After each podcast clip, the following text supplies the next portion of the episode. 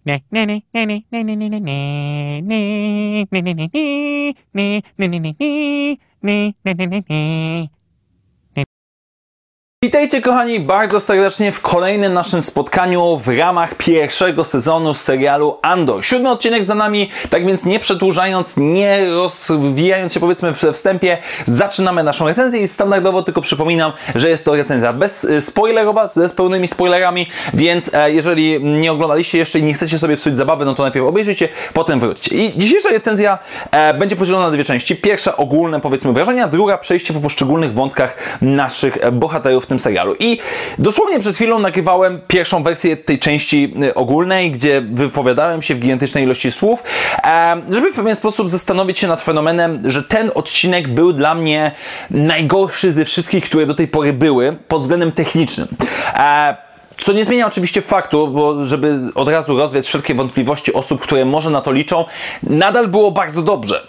Ale z jakiegoś powodu, i ciężko jest mi powiedzieć, czy wynika to z faktu tego, że dzisiejszy odcinek nie był standardowym otwarciem kolejnego arku historycznego, tak jak mieliśmy to poprzednio w pierwszym i w czwartym odcinku, czy to powiedzmy przez zmianę reżysera, czy też przez pewnego rodzaju zmiany decyzyjne, jeżeli chodzi o techniczne rozegranie niektórych scen, też, że powiedzmy montaż. Ciężko jest mi powiedzieć, ale coś, coś mi lekko gryzło się w tym odcinku. I nie mówię tutaj o fabule, nie mówię tutaj o rozwoju wątków, bohaterów i tak dalej, bo to jest rewelacyjne, ale w pewien sposób techniczne wykonanie em, tego odcinka jakoś mnie gryzło. Nie jestem w stanie mam powiedzieć konkretnie co, bo naprawdę zastanawiałem się długo i poważnie i intensywnie, ale nie jestem w stanie powiedzieć. Przy czym są dwie rzeczy, które najbardziej mnie zirytowały w pewien sposób, a przy czym zirytowanie to jest dosyć duże słowo, po prostu zwróciłem na nie uwagę. Po pierwsze, znów mamy moim zdaniem shaky kamerę, czy też trzęsącą się kamerę niestabilną w momentach, kiedy ona jest całkowicie zbędna. W tym odcinku nasi bohaterowie głównie z sobą rozmawiają, też gdzieś ewentualnie chodzą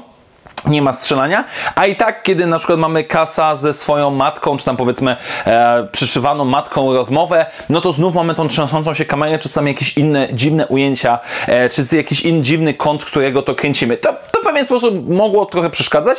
Z drugiej strony mam uwagę do retrospekcji, a dokładnie rzecz ujmując do drugiej retrospekcji i znów nie chodzi o fabularną kwestię, em, tylko bardziej o wykonanie. O ile pierwsza pokazuje nam dosyć wyraźnie, dlaczego ojciec, znaczy w cudzysłowie ojciec Kasjana e, został zabity przez klony, został źle zidentyfikowany jako sprawca zamieszek itd., tak itd. Tak z drugiej strony nie wiem o co chodzi z tym młodym, który próbuje zaatakować klony po śmierci Klema. No bo to, to, to nie wygląda mi na Kasjana. No jakby naprawdę przyjrzałem się i nie wydaje mi się, żeby to był Kasjan, a gdyby to był Kasjan, to już by nie żył, nie oszukujmy się.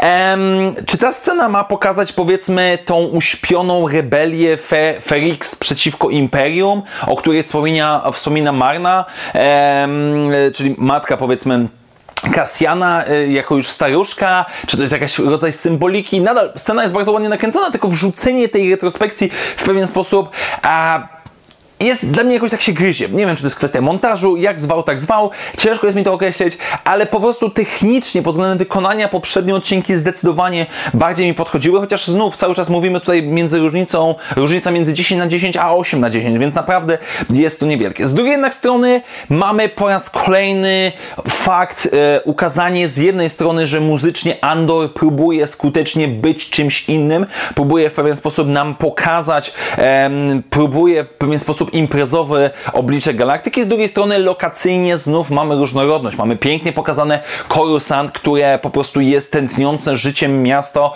które ma powiedzmy zarówno swoje cienie i blaski, żeby ująć, ująć tak poetycko i jak na razie mamy tutaj największe ukazanie Coruscant od czasu chyba Zemsty Sithów mi się wydaje, jak i również e, w pewien sposób e, mamy kosmiczne Miami, czyli tą planetę na samym końcu, gdzie Cassian ukrywa się w pewien sposób przed Imperium, gdzie zostaje zwinięty przez bagiety i niczym Zbigniew Stonoga bez, bez żadnej winy trafia do więzienia na 6 lat. Generalnie rzecz ujmując, e, lokacyjnie, kostiumowo nadal wygląda to rewelacyjnie, nadal e, dźwiękowo jest jak najbardziej w porządku, tylko te pewne problemy, które ciężko jest mi zidentyfikować, muszę powiedzieć szczerze, e, sprawiają, że dla mnie nadal jest to chyba najgorszy odcinek, przy czym najgorszy odcinek, ale nadal co najmniej oceniam go na, nie wiem, 8,5 czy 9 na 10, więc jest minimalna spodek, ale zakładam, że to tylko i wyłącznie jakieś kwestia mojego widzimy się, którego nawet nie umiem do końca określić. No dobrze, moi drodzy, tak więc teraz przechodzimy do postaci i do wątków. I co jest niezwykle istotne, na co zwróciłem uwagę w tym odcinku,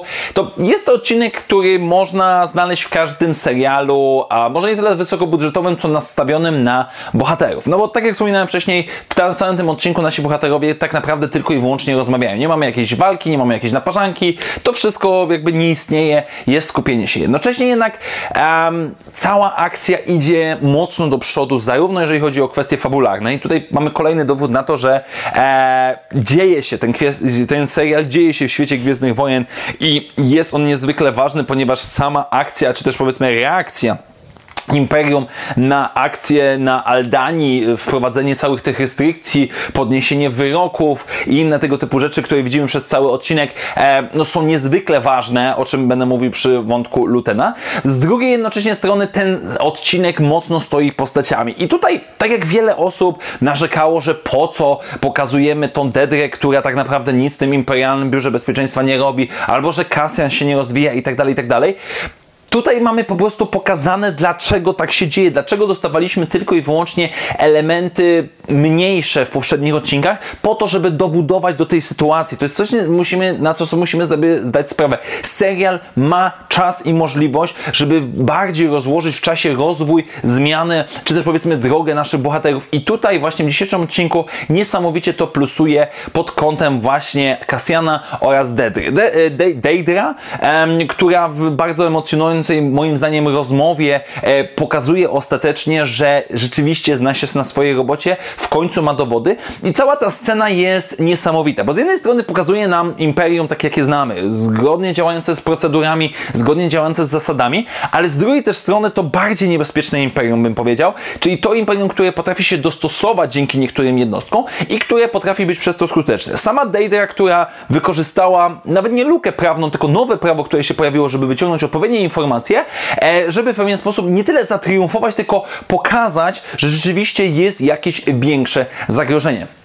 Co mi się oczywiście w tej scenie również podoba, o czym wspominałem już wcześniej, to jest postać e, Majora, tego jej powiedzmy przełożonego, który budzi mój szacunek najzwyczajniej w świecie. Jakby oczywiście jest, facet jest odpowiedzialny za no, no, no, przemoc, czy tam powiedzmy terror, czy, czy aparat powiedzmy policyjny w Imperium w Galaktyce, ale z drugiej strony też jest inspirującym e, przełożonym. Znaczy się, on nie gnoi swoich podopiecznych tylko i wyłącznie dlatego, żeby ich gnoić, albo żeby nasyłać ich na siebie i się w jakiś sposób wyciągać z tego jakąś przyjemność. Nie, on w ten sposób motywuje ludzi do działania i w momencie, kiedy ktoś wychodzi z inicjatywą uzasadnioną, sensowną, działającą, potrafi dostosować się do sytuacji, tak jak to zrobiła Deidra, no to w pewien sposób to aprobuje i jak najbardziej wysyła do przodu, wysyła sygnał, że ej, tak też można działać. Niesamowicie mi się ta postać podoba i najzwyczajniej w świecie go szanuję. Z drugiej strony mamy Andora, Kasjana, znaczy się, który przez cały jak na razie serial um, jest pośrodku. Tak jak wspominałem w poprzednim odcinku, jego nie obchodzi imperium, jego nie obchodzi rebelia, jego obchodzi on sam, pewien swoje, pewnego rodzaju jego własne dobre imię i jego najbliżsi. Czyli powiedzmy e, Marda, Marla, je, je, jego matka, e, przyszywana, którą chce wyciągnąć z Ferix, którą chce powiedzmy uratować wraz z droidem. I tutaj są dwie rzeczy, które bardzo mi się podobały. Po pierwsze, kiedy on przy, przybywa porozmawiać z Biggs, no mamy rozmowę dwóch osób, które są sobie bliskie, ale które doskonale wiedzą, że trzeba się rozejść. Nie mamy tutaj w pewien sposób jakiegoś romantycznego, bardzo zagrywki, która by nam mydliła oczy. Z drugiej strony niesamowicie podoba mi się fakt tego, że Cassian zostawia 12 tysięcy kredytów na długi. Znaczy się, jasne, od początku serialu możemy za, za, zauważyć wiele rzeczy, które sprawiają, że Cassian no, nie jest idealnym człowiekiem. Tak jest mordercą,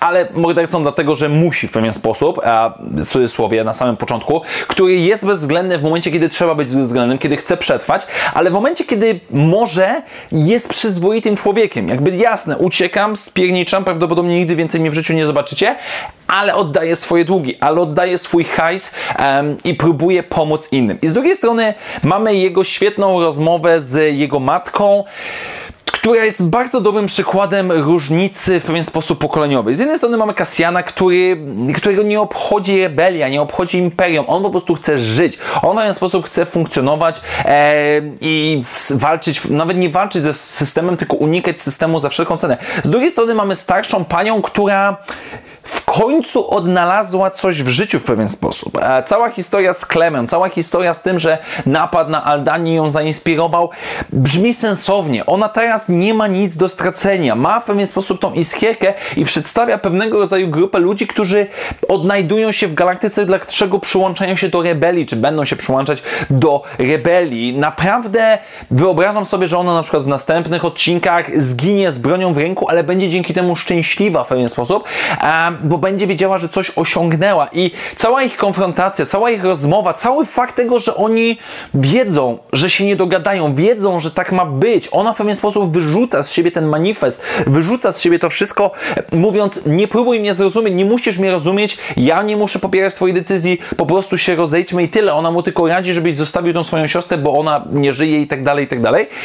Podoba mi się to. I niesamowicie czuć w tej scenie to, co już było podbudowane w poprzednim, w pierwszym arku historycznym, czyli ta relacja dziecka z matką. No oczywiście oni nie są biologicznie, ale mimo tego, jakby zakończenie ich wątku, czy zakończenie ich spotkania jest naprawdę świetne. Po prostu podoba mi się to, jak zostało to poprowadzone i w pewien sposób, jak ten serial pokazuje nam różne aspekty podejścia do wolności, do oporu przeciwko imperium. Mogą być ci, którzy są fanatycznie oddani w pewien sposób e, ideologii. Są ci, którzy chcą po prostu się zemścić. Są ci, którzy chcą w końcu coś poczuć. Więc naprawdę w tym odcinku mamy kolejny taki aspekt pokazujący nam, dlaczego właściwie ludzie mogą być przeciwko temu imperium i w tym wątku, w tym Kasjana i jego matki naprawdę wybrzmia to niesamowicie i naprawdę jestem ciekaw, co dalej będzie z Kasjanem, bo oczywiście nie spędzi tych 6 lat w kiciu, nie oszukujmy się, ale sam fakt tego, jak powiedzmy te kary imperialne zostają podniesione em, do wyższego stopnia, no to, to, to jest coś niesamowitego i też e, zmierza nas, kieruje nas w stronę nowej nadziei. Teraz przejdźmy do dużego obrazka, do rodzącej się rebelii, do wątku Lutena i Mon Mothmy. I zacznę od Mon Mothmy, która jest trochę standardowa w tym odcinku. Znaczy się, już do tej pory przyzwyczailiśmy się, że Mon Mothma jest sama, nie może ufać mężowi, nie może ufać córce, nie może praktycznie nikomu ufać. Działa w pewien sposób od tych 15 czy nawet więcej lat, powiedzmy w tego rodzaju dualizmie i stara się między tym wszystkim lawirować. I kolacja, całe spotkanie u niej jest e, oczywiście podsumowaniem tego wszystkiego, jednocześnie jednak jest pewnego rodzaju asekuracją i pokazanie nam, e, że Mon Mothma jasne, jest samotna, jest, um, obawia się o swoje życie, obawia się o to wszystko, ale i tak siedzi w tym mimo tego wszystkiego. Sam fakt tego, że e, wspomina, że tylko trzy osoby w galaktyce wiedzą o tym, co robię, no to zakładam, że Bail Organa, zakładam, że Luten, e, no i ewentualnie ten na niej kolega z dzieciństwa, który jest trzeci, albo nie wiem, ktoś jeszcze trzeci, może ewentualnie, nie wiem, Obi-Wan Kenobi, czy coś w tym stylu. E, I generalnie rzecz ujmując, to jest jakby poprawnie poprowadzony wątek polityczny, Mon Mothma jest cudowna, i tak dalej. Ale ale pojawia nam się Luten. I Luten po dzisiejszym odcinku staje się dla mnie pewnego rodzaju takim gwoździem, taką, taką drzazgą, która siedzi mi gdzieś z tyłu głowy i nie daje mi pozytywnie spokoju. Ponieważ cały czas mam w głowie jedno pytanie: kim do cholery jest ten człowiek? Mówimy tutaj o kolesiu, który jest na tyle zdesperowany, czy też przekonany do swoich poglądów, że jest w stanie zmusić imperium pośrednio do zaostrzenia polityki względem jego obywateli, względem obywateli imperium, żeby ci obywatele trochę wyginęli i zbuntowali się przeciwko imperium. Bo jak sam mówi, imperium nas powoli dusi, więc trzeba pokazać, że rzeczywiście nas dusi. I jest gotów to zrobić, potrzebuje desperacko pieniędzy, jednocześnie traktuje Mon Mothma jak swoją współpracowniczkę. To nie jest tak, że kobieta, która za chwilę będzie najważniejszą postacią teoretycznie w hierarchii całej rebelii, e, albo jedną z najwyższych, jest w pewien sposób przez niego opieprzana. Jakby jest on w pewien sposób fanatykiem albo pragmatykiem. Ciężko jest mi powiedzieć, skąd właściwie jest. Czy on rzeczywiście jest tym handlarzem sztuki, który jest wybitnym intelektualistą, który ma dosyć imperium, czy jest jakimś fanatykiem, czy jest jakimś desperatem, czy mamy tu jakąś tragedię rodzinną. Naprawdę niesamowita ilość pytań związana z tą postacią. Naprawdę, jedna jego konfrontacja z Monmouthą w tym odcinku sprawia, że nie mogę się doczekać i dowiedzieć się, co tak właściwie chodzi. Jest jeden aspekt jeszcze mały, na który jest to może trochę naciągane, ale zastanawiam się nad tym, ponieważ w, od, w momencie, kiedy oni rozmawiają ze sobą, Monmouth z Lutenem, mamy fragment, gdzie mamy rzut kamery na jego asystentkę i mamy w napisach, że przez komunikator słyszymy fragment ich rozmowy. Czyli nasza służąca, powiedzmy, czy tam asystentka podsłuchuje ich rozmowy. Ja jestem już na tym etapie podejścia do Lutena, że wcale nie będę zdziwiony, jeżeli on nagrywa te rozmowy. Jeżeli on w pewien sposób nie zbiera haków na zasadzie, jeżeli Mon Mothma w pewnym momencie stwierdzi, nie, dobra, ja się z tego wycofuję, to on wyjeżdża, słuchaj, to się jutro pojawi, powiedzmy, na biurku tam Imperialnego Biura Bezpieczeństwa, jesteś skończona, musisz z nami pracować nie, nie mówię, że jest to potwierdzone. Jakby to jest jakiś tam mój dziki strzał, ale absolutnie nie zdziwiłbym się, gdyby rzeczywiście to w ten sposób pasowało do Lutena. Generalnie rzecz ujmując, nie dość, oczywiście tutaj mamy aktora Skarsgarda, który robi rewelacyjną robotę e, w tej postaci, który świetnie to wszystko odgrywa, ale też jest to niesamowicie niepokojąca postać, która znów mnie zastanawia, dlaczego w uproszczeniu dołączyła do rebelii, dlaczego w tym wszystkim właściwie siedzi, dlaczego był gotów, żeby wprowadzić całe, powiedzmy, te specjalne zasady, e, anulowanie jakichś tam, powiedzmy, festiwali e, lokalnych, folklorowych, zaciśnięcie tej kontroli, o czym mówi Jularian na samym początku, bo Jularia nam się pojawia w ogóle w tym odcinku, to jest niesamowite, kim on jest. Jakby no, nie, nie zapowiadało nam się, a przynajmniej ja nie spodziewałem się, że to będzie tak wysoko podstawiona postać, która prawdopodobnie rozpoczęła jeden z ważniejszych ruchów politycznych, który spowodował narodziny pełnej rebelii. Więc rozwala mi to głowę. Więc jeżeli ktoś mi mówi, jakby, że ten serial nie ma znaczenia dla świata Gwiezdnych Wojen, no to nie zgodzę się z tym, ponieważ prawdopodobnie mamy do czynienia z jednym z głównych powodów, dlaczego tak właściwie rebelia wybuchła większym płomieniem w naszym w świecie Gwiezdnych Wojen. Więc naprawdę Luten jest niesamowitą postacią, nie mogę się doczekać go więcej, bo czekam z niecierpliwością. Jak on jeszcze się spotka z Sogererą, ja mam wrażenie, że Sogerera to jest pikuś w porównaniu z Lutenem, jeżeli chodzi o to, jak daleko jesteśmy jesteśmy w stanie się posunąć i co właściwie jesteśmy w stanie dla tego wszystkiego zrobić. Więc czekam, czekam z niecierpliwością. Wątki polityczno, powiedzmy szpiegowskie, naprawdę jak najbardziej gitara. I na sam koniec zostawiam sobie wątek dziwny. Znaczy się pozytywnie dziwny, żebyśmy się zrozumieli. Cyril, który od mniej więcej czwartego odcinku gdzieś nam troszeczkę krąży na drugim planie, gdzieś tam powiedzmy orbituje wokół naszych głównych bohaterów i dziś kontynuuje swoją przygodę zwaną życiem. Ponieważ widzimy go, jak idzie na rozmowę do pracy, do pracy, do urzędu statystycznego, do urzędu wag i miar, do urzędu miejskiego i generalnie moment, kiedy zdajemy sobie sprawę, że ten wujek, o którym wspomina jego matka co chwilę, to nie jest żaden jakiś tam oficer, jakiś wysoko postawiony polityk czy coś takiego, tylko to jest wujas, który załatwił swojemu siostrzeńcowi pracę w urzędzie gminy. No bo dosłownie tak to wygląda. E, Cyril trafia do korpo świadka, czy powiedzmy do administracji publicznej, gdzie jest jednym z tysiąca trybików, gdzie ma swoją małą kosteczkę, w której siedzi, kręci jakieś statystyki związane z paliwem i żyje w tym wszystkim. I jakby ja rozumiem doskonale, dlaczego wiele osób może uważać, że ten wątek jest niepotrzebny, że jest beznadziejny, że jest ludzki, ale dwie rzeczy. Po pierwsze, on, jestem święcie przekonany, że on doprowadzi nam do tego, że Cyril trafi do Imperialnego Biura Bezpieczeństwa i wcale się nie zdziwię, że i w drugim sezonie e, on będzie jednym z najbardziej bezwzględnych, ale też najbardziej skutecznych agentów, który wierzy w cały system, wierzy w wartości imperialne, bo jakby to jest, o tym wspominałem e, w poprzednich recenzjach, że on jest pewnego rodzaju dzieckiem e, z systemu, w jakim się urodził, niezwykle zdolnym, który urodziłby się w innych czasach, byłby rewelacyjnym kolesiem, ale tutaj w pewien sposób został wychowany przez system totalitarny i on się w tym chce jak najbardziej um, odnaleźć. Ale cały ten wątek y, jest po prostu też z drugiej strony ludzki. Jakby tak wygląda życie w Gwiezdnych Wojnach. I tak jak czasami twórcy książkowi, komiksowi próbują nam to pokazywać, jest to, nie wychodzi im to za bardzo, no bo szczególnie na przykład w komiksach akcja się musi dziać.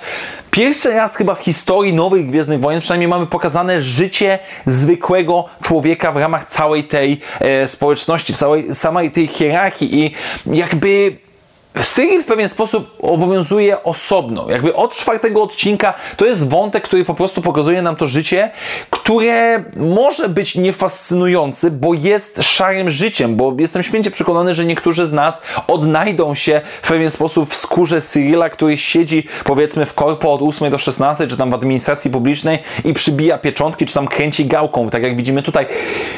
Jest to, jest to niesamowicie intrygujące i mam nadzieję, że to zostanie dobrze spuentowane, bo w pewien sposób Cyril wyrasta na cichego bohatera, jednego z moich faworytów praktycznie w tym serialu, ponieważ jest, można się z nim utożsamiać, jest ludzki, jest w pewien sposób a, z wadami, naprawdę podoba mi się to. Tak jak mamy powiedzmy ten wątek z zabezpiecz- zwiększeniem e, powiedzmy represji ze strony Imperium, mamy Cassiano, mamy kredyty i tak dalej, a jednocześnie mamy tego ziomeczka, który mieszka ze swoją matką, wcinać kulki śniadaniowe e, z mlekiem i pracuje w korpo i to jest to, to dodaje ducha, to w pewien sposób dodaje nam tego poczucia, że ten świat istnieje, że ten świat żyje, że ten świat nie jest kolorowy, nie zawsze jest to po prostu coś, co jest tak świeże, że aż nadal mi rozbija głowę i Cyril naprawdę jest rewelacyjny. Bardzo, bardzo mi się to podoba, że ten wątek jest, że jednocześnie jest troszeczkę osobno. Pewnie za jakiś czas wróci, jak powiedzmy Deidra e, skuma się, że ten koleś coś tam robił na Felix i tak dalej, i tak dalej. Dlatego mówię, że on prędzej czy później pewnie do tego Imperialnego Biura Bezpieczeństwa dołączy.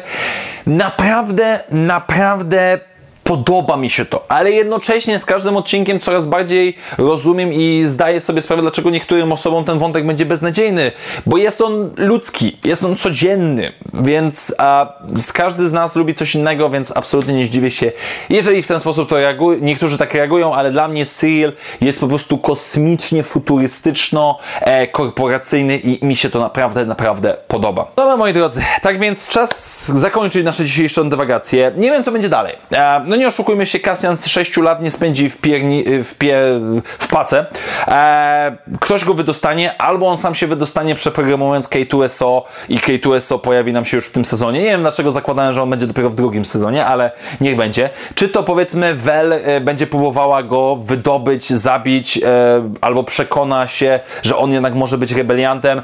Nie wiem, czy, e, że tak powiem, Kastian zostanie tak zgnojony w Imperium, że przekona się do rebelii. Zakładam, że mimo wszystko za to, że Bagietmeister daje mu 6 lat za nic, um, pewnie w jakiś tam sposób na niego wpłynie, ale jestem, jestem ciekaw, jak bardzo to się potoczy, czy teraz będziemy mieli takie dwie mniejsze, pomniejsze odcinki i potem mamy ark historyczny kończący się. Najzwyczajniej w świecie nie wiem, co będzie dalej, zarówno z fabułą, jak i również z naszymi bohaterami. I ten odcinek po raz kolejny przekonuje mnie jeszcze bardziej, że Cassian Andor jako serial podoba mi się tak niesamowicie, bo stoi bohaterami, bo stoi historiami ludzi, którzy pochodzą z różnych elementów elementów z różnych światów, mają różne podejrzenie, ale dzięki temu serialowi mamy świetne pokazanie, jak krok po kroku ktoś może się zmieniać albo funkcjonować w danym otoczeniu. I nie będę zmieniać, i nadal cały czas jest rewelacyjnie, poza drobnymi rzeczami, o których wspominałem na samym końcu, Andor jest epicki. Tak więc nie przedłużam. Dziękuję Wam bardzo serdecznie za dzisiejsze spotkanie. Standardowo przypominam, że jeżeli podoba mi się to, co robię na kanale, możecie mnie wesprzeć stawiając mi wirtualną kawę, do której link znajdziecie w opisie. Jeszcze raz wielkie dzięki, zapraszam do komentowania i jak zawsze, niech moc będzie z Wami. Na razie, cześć!